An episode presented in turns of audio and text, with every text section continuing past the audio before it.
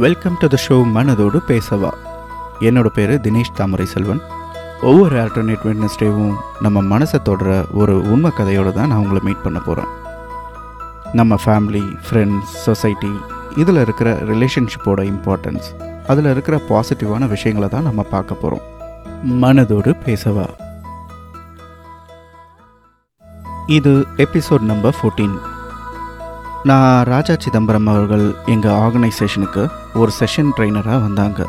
அது மூலயமா அவங்கள இன்டர்வியூ பண்ண ஒரு வாய்ப்பு கிடச்சிச்சு.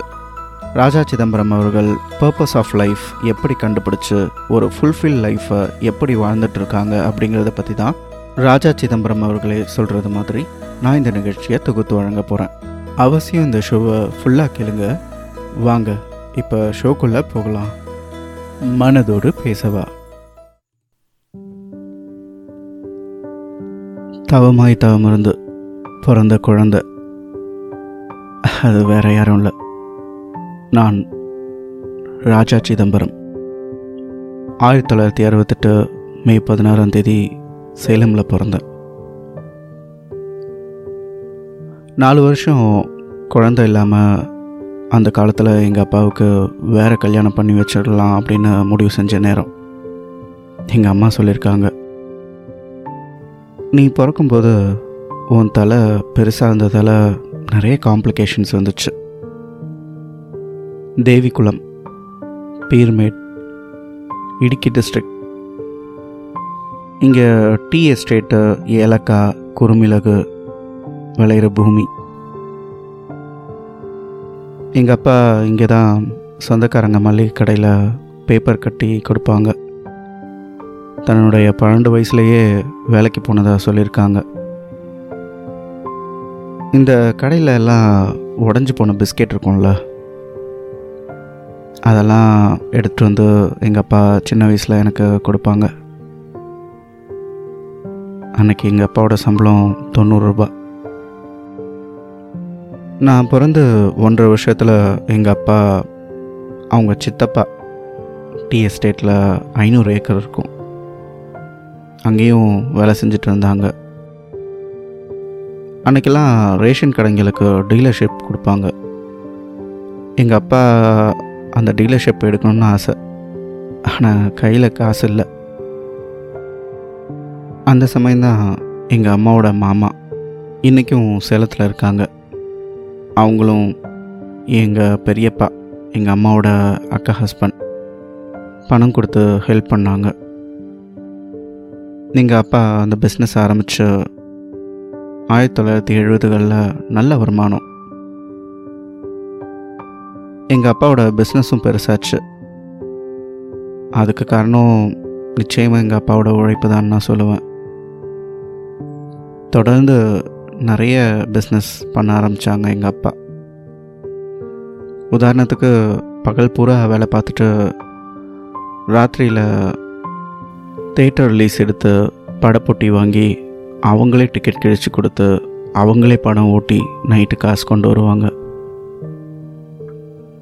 எங்கள் அப்பா சொல்லுவாங்க தம்பி நான் சின்ன வயசில் படிக்கலை. ஆனால் நீ நல்லா படி. என் தலையை அடமானம் வச்சாவது உன்னை நல்லா படிக்க வைப்பேன். காசை பற்றி கவலைப்படாத அப்படின்னு. எங்கள் கிராமத்தில் அஞ்சு வயசுக்கு மேலே தான் ஃபஸ்ட் ஸ்டாண்டர்டே சேர்க்க முடியும். எங்கள் அப்பா அவங்களோட இன்ஃப்ளூயன்ஸ் வச்சு என்னை நாலரை வயசுலேயே சேர்த்தாங்க. எங்கள் வீட்டில் நான் மொதல் பையன். ரொம்ப செல்லமாக வளர்ந்தேன். எனக்கு என்ன வேணும்னு கேட்டு தான் எங்கள் அம்மா செஞ்சு கொடுப்பாங்க. இட்லி வேண்டாம் தோசை தான் வேணும் இல்லை பூரி இப்போவே வேணும் அப்படின்னா உடனே வரும். எங்கள் அம்மா கடைக்கு போய் வாங்க மாட்டாங்க. எங்கள் அப்பா கிட்ட வேலையை பார்க்குறவங்க எங்கள் வீட்டுக்கு எதாக இருந்தாலும் வாங்கிட்டு வந்து தருவாங்க. அதே சமயம் எங்கள் அப்பாவுக்கு கோபம் வந்தால் அவ்வளவுதான். செம்மையாக அடிப்பாங்க. எங்கள் அம்மா மத்துக்கட்டையை காமிச்சு அடிக்க போகிறேன் ஒழுங்காக சொல்கிற பேச்சு கேளு. அப்படின்னு சொல்லி அடிக்க வர மாதிரி பண்ணுவாங்க. ஆனால் அடிக்க மாட்டாங்க. எங்கள் வீட்லேயும் சரி எங்கள் பக்கத்து அக்கத்துலேயும் சரி எல்லாருக்குமே என்னை ரொம்ப பிடிக்கும்.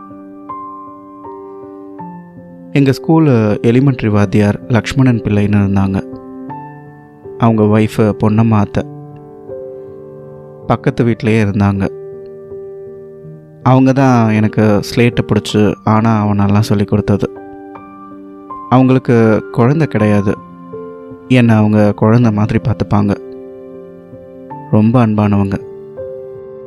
அவங்க வீட்டில் புட்டு செஞ்சா ராஜா புட்டு செஞ்சுருக்கேன் வரியா? அப்படின்னு கூப்பிடுவாங்க. என் வீட்டை சுற்றி அஞ்சாறு வீடு இருக்கும். எல்லாருக்குமே நானா ரொம்ப செல்லம். எங்கள் அப்பாவோட ஊர் திருச்சி பக்கத்தில் துறையூர் செங்காட்டுப்பட்டி. எங்கள் சொந்தக்காரங்க என்னை அங்கேயும் ராஜா மாதிரி பார்த்துப்பாங்க. எங்கள் சொந்தக்காரங்களாக இருக்கட்டும் வேலையாளங்களாக இருக்கட்டும் யார் பணம் கேட்டு கஷ்டம்னு வந்தால் எங்கள் அப்பா கையில் இருக்கிறது அப்படியே கொடுத்துருவாங்க. எங்கள் அப்பா ஊருக்கு போகிறாங்கன்னா ரெண்டு பை நிறைய எதையாவது வாங்கிட்டு போவாங்க. சந்தோஷமாக வாங்கிட்டு போவாங்க. அதே மாதிரி தான் எங்கள் அம்மா. வீட்டுக்கு வந்தவங்களுக்கு அருமையான சாப்பாடு அன்பான உபசரிப்பு. அவங்களுக்கு உறவுகள் ரொம்ப முக்கியம். எட்டு வயசில் நான் ஸ்டூல் போட்டு எங்கள் வீட்டு கல்லாப்பட்டியிலேருந்து காசு எடுத்துகிட்டு போகலாம். அந்த அளவுக்கு எங்கள் அப்பா எனக்கு ஃப்ரீடம் கொடுத்துருந்தாங்க. ஆனால் சொல்லிட்டு எடுத்துகிட்டு போகணும். எங்கள் அப்பாவோட பிரின்சிபலே முதல்ல தொடாத. வருமானத்தை டச் பண்ணலாம். அதாவது ப்ராஃபிட்டு என்னோட மார்க் ஷீட் எதுவுமே எங்கள் அப்பா இது வரைக்கும் பார்த்தது கிடையாது. ஆனால் எங்கள் அப்பா ஊர் பூரா என் பையன்தான் ஃபஸ்ட்டு ஃபஸ்ட்டு மார்க்கு அப்படின்னு ரொம்ப பெருமையாக சொல்லிப்பாங்க. எங்கள் ஊரில் தேர்ட் ஸ்டாண்டர்ட் எட்டு வயசு வரைக்கும் நான் அந்த தமிழ் மீடியத்தில் தான் படித்தேன் மலையாளமும் படித்தேன் எங்கள் அப்பா சொன்ன மாதிரி நான் கிளாஸ் டாப்பர் ஃபோர்த் ஸ்டாண்டர்ட்லேருந்து எங்கள் அப்பா என்னை பெரிய ஸ்கூலில் சேர்க்கலான்னு முடிவு பண்ணாங்க. அப்போ தான் திருப்பாப்பறைத்துறையில் ஒரு போர்டிங் ஸ்கூல் திருச்சி முக்கொம்புலேருந்து ரெண்டு கிலோமீட்டரில் இருந்துச்சு. சுவாமி சித்பவானந்தா தமிழில் இங்கிலீஷ்லலாம் நூற்றுக்கணக்கான புக்கு எழுதியிருக்காரு. இங்கே ஸ்டாண்டர்ட் நல்லாயிருக்கும் அவர் நிறுவன ஸ்கூல் தான் ஸ்ரீ விவேகானந்தா வித்யாவன குருகுலம். இங்கே ரொம்ப ஸ்ட்ரிக்ட்டு என்ட்ரன்ஸ் டெஸ்ட்டு வச்சு தான் அப்போ செலக்ட் பண்ணுவாங்க. தமிழ் மேக்ஸில் டெஸ்ட் வச்சாங்க. நான் அங்கே செலக்ட் ஆனேன். இங்கே இருபத்தி நாலு மணி நேரம் யூனிஃபார்மில் தான் இருக்கணும். தரையில் பெட்ஷீட் விரித்து தான் படுக்கணும். கையில் காசு வச்சுக்க முடியாது. சாப்பாடு ஸ்கூலில் தான்.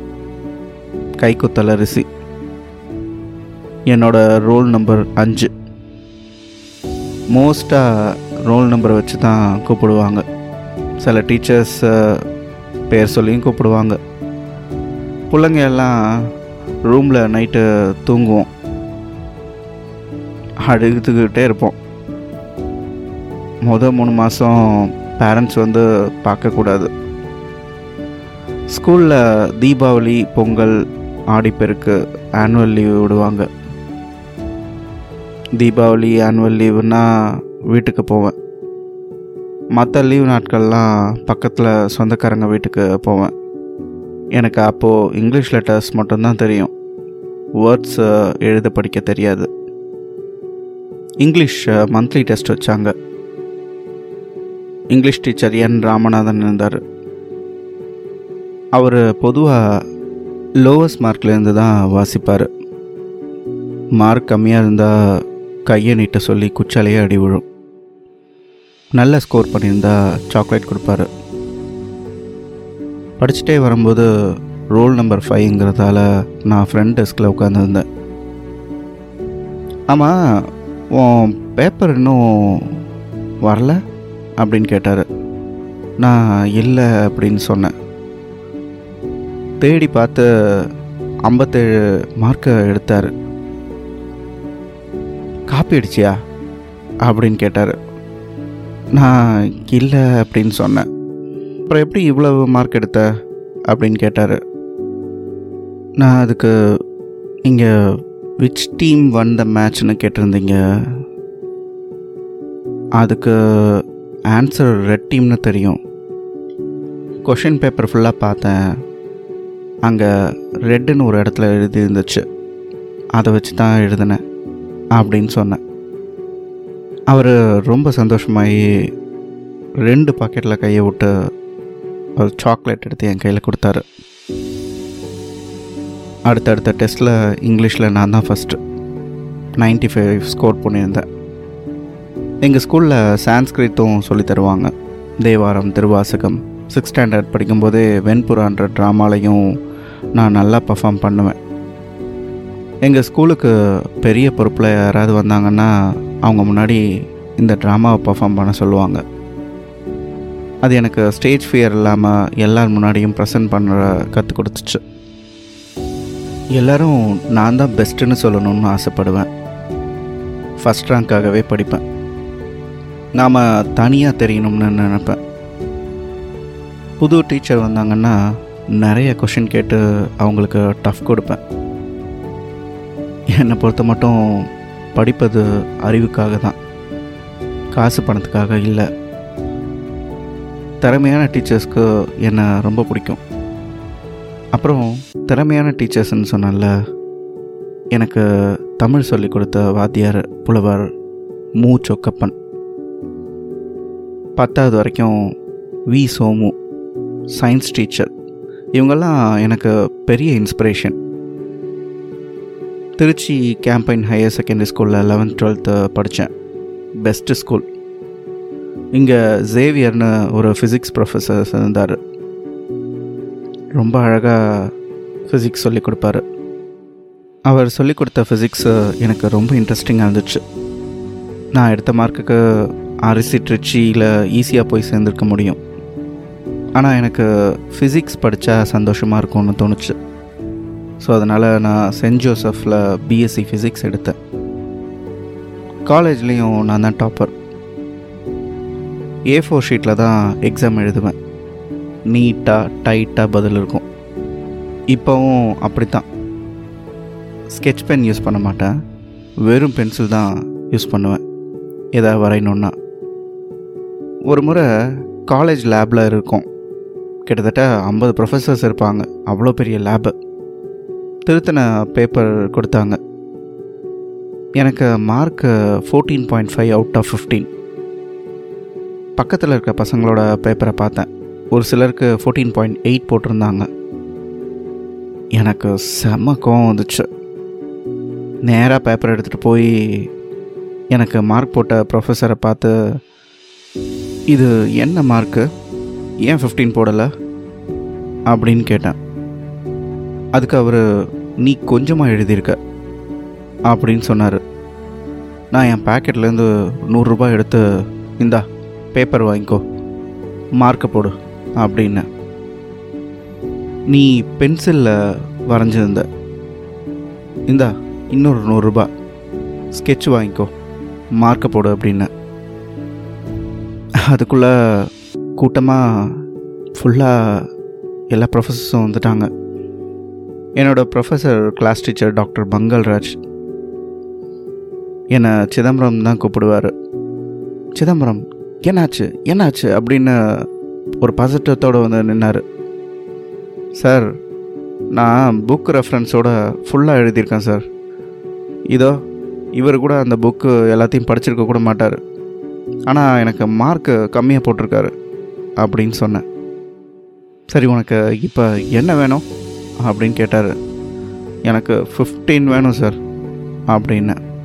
உடனே அந்த ப்ரொஃபஸர் பாக்கெட்லேருந்து அந்த பெண்ணை எடுத்து இந்தா ஃபிஃப்டீன்னு போட்டேன் போ போ கிளாஸுக்கு போய் வேலையை பாரு போ அப்படின்னு அமுச்சு விட்டார். ஸ்டடீஸாக இருக்கட்டும் மார்க்காக இருக்கட்டும் நான் விட்டு கொடுக்கவே மாட்டேன். அந்த திமிர் கொஞ்சம் அதிகமாகவே இருக்கும். காலேஜ் முடிச்சுட்டு அப்பா கூட ஆறு வருஷம் இருந்தேன். அப்போ தான் மனுஷங்களை எப்படி மதிக்கணும் நல்லது பண்ணணும் அவன் காசு இல்லாமல் கூட இருக்கலாம். ஆனால் நம்ம அவனை கேவலமாக நினைக்கக்கூடாது அவன் குடிகாரனாக இருந்தாலும் அவன் சோறு நம்ம கையில். முப்பது வருஷமாக கஸ்டமர் இன்னைக்கு நம்மக்கிட்ட கடன் கேட்டு வரான்னா அவனுக்கு அவசியம் உதவணும். காரணம் அது அவன் காசு. நம்ம கடையில் தொடர்ந்து வாங்கியிருக்கான். மூட்டை தூக்குறவன்லேருந்து பாலிட்டிஷியன்ஸ் வரைக்கும் எப்படி டீல் பண்ணுங்கிறது எங்கள் அப்பா கிட்ட தான் நான் கற்றுக்கிட்டேன் இதுக்கிடையில் நான் கோர்சஸ் சைக்காலஜி பண்ணேன். பிஹேவியரல் சயின்ஸ் ப்ரோக்ராம்ஸ் அட்டன் பண்ணேன். எனக்கு பிஸ்னஸை விட இந்த கோர்சஸ் ரொம்ப பிடிச்சிருந்துச்சு. பெங்களூரில் first multi level marketing company அங்கே எனக்கு ஹெச்ஆர் ரோல் கொடுத்தாங்க. ஒரு வருஷத்தில் மூணு கம்பெனி மாறினேன். அப்புறம் தான் தெரிஞ்சிச்சு. எனக்கு இந்த ஃபார்மல் சிஸ்டம் எம்ப்ளாயி மைண்ட் செட்லாம் செட் ஆகாது அப்படின்னு. காரணம் நான் சிஇஓ மாதிரி பேசுவேன். அது என்னோடய கம்பெனியை பாவிச்சு ட்ரைவ் பண்ணுவேன். எக்ஸ்ட்ரீம்லி சக்ஸஸ்ஃபுல் ஆச்சு. யாரெல்லாம் சேலஞ்ச் பண்ணக்கூடாதோ அவங்க எல்லாருமே சேலஞ்ச் பண்ணுவேன். அதே சமயம் அதில் பாலிட்டிக்ஸும் வந்துச்சு. நிறைய விஷயங்களை கற்றுக்கிட்டேன் ஃபஸ்ட் டைம் கன்சல்டண்ட்டாக சென்னையில் ஆயிரத்தி தொள்ளாயிரத்தி தொண்ணூத்தஞ்சில் எனக்கு கன்சல்டிங் பிஸ்னஸ் சொல்லிக் கொடுத்த ஷேப் பண்ணவங்க ஃப்ரான்சிஸ் ஃபெர்னாண்டஸ் கன்சல்டிங் பிஸ்னஸில் டூஸ் அண்ட் டோன்ட்ஸ் சொல்லிக் கொடுத்தது ஏஎஸ் வாசுதேவன் கிரிட் ஃபவுண்டர் அன்னைக்கு காலகட்டத்தில் சென்னையில் எனக்கு நாற்பத்தி நாலாயிரரூபா ஒரு வருஷத்துக்கு சம்பளம். ஆனால் என்னோடய வாடகை மட்டுமே ஐயாயிரத்து ஐநூறுரூபா மாதம் கொடுக்க வேண்டியதாக இருந்துச்சு.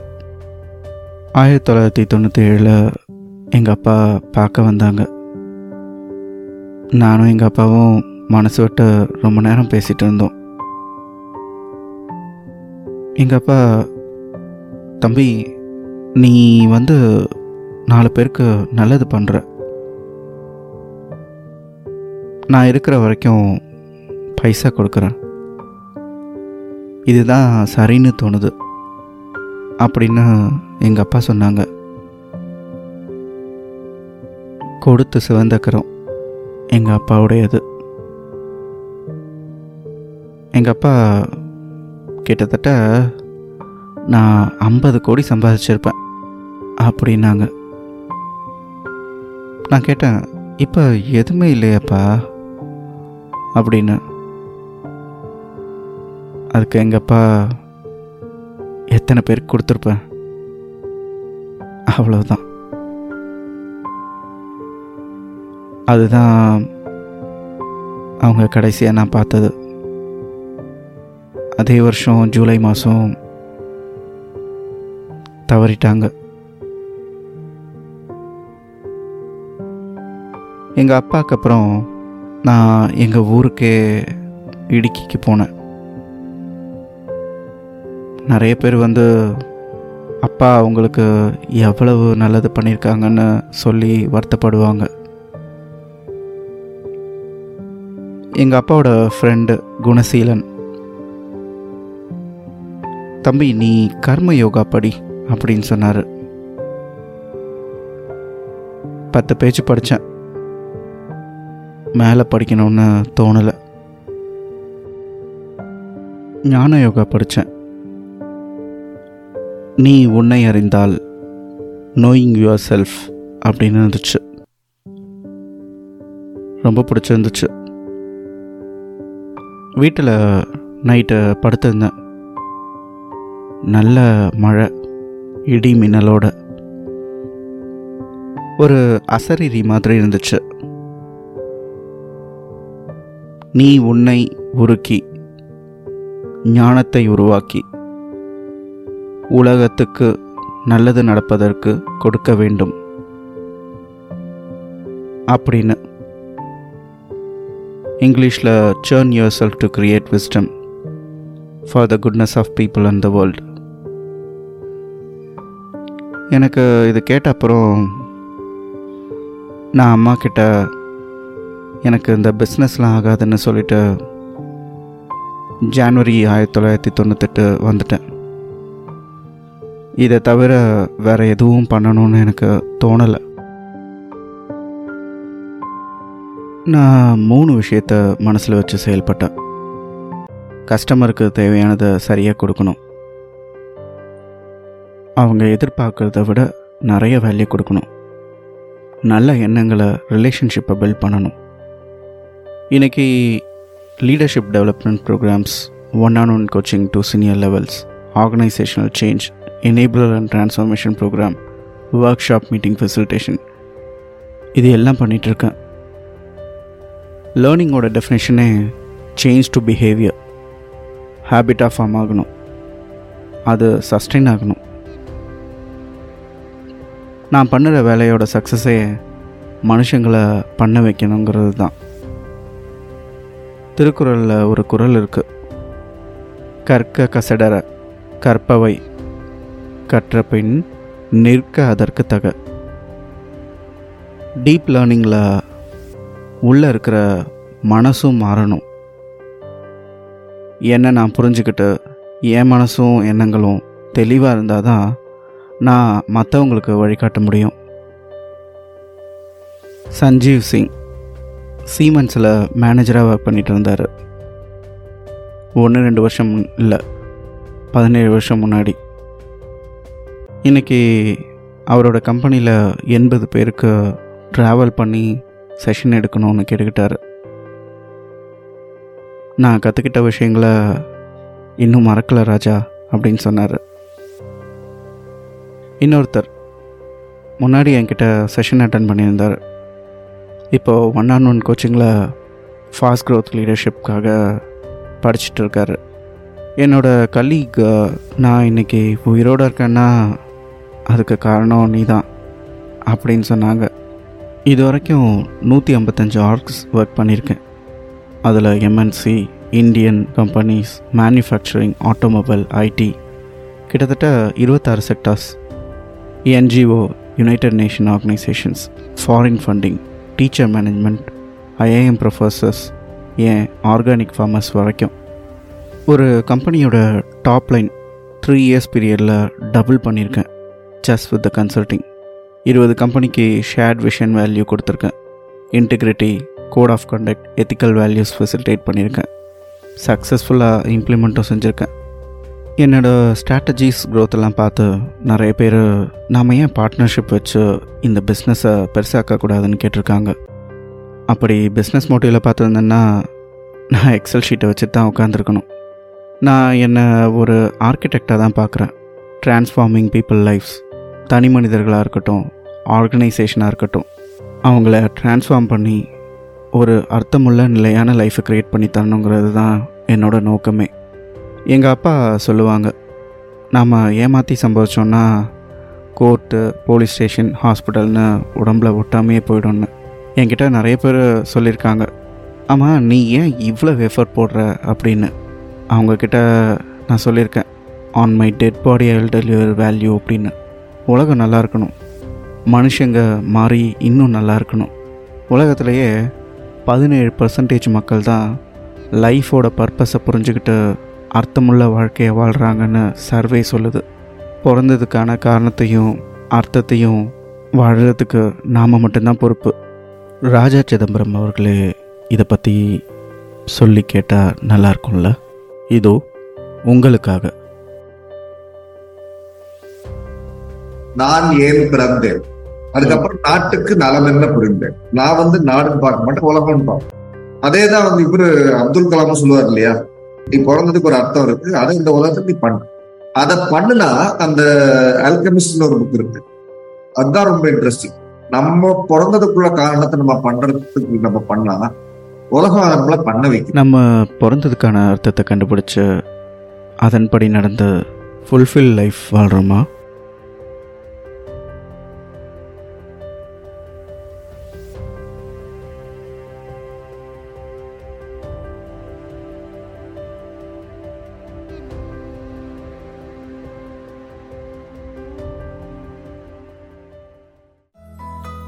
thank you for listening the show மனதோடு பேசவா. உங்களுக்கு இந்த ஷோ பிடிச்சிருக்கோன்னு நம்புகிறேன் அவசியம் ஃபாலோ பண்ணுங்கள் உங்கள் ஃப்ரெண்ட்ஸ் ஃபேமிலி எல்லாருக்கிட்டையும் இந்த பாட்காஸ்ட்டை ஷேர் பண்ணுங்கள் மீண்டும் ஒவ்வொரு ஆல்டர்னேட் வெட்னஸ்டேவும் நம்ம மனசை தொடர ஒரு உண்மை கதையோடு தான் நான் உங்களை மீட் பண்ண போகிறேன் அதுவரை உங்கள் மனதோடு தினேஷ் தாமரை செல்வனின் மனதோடு பேசவா.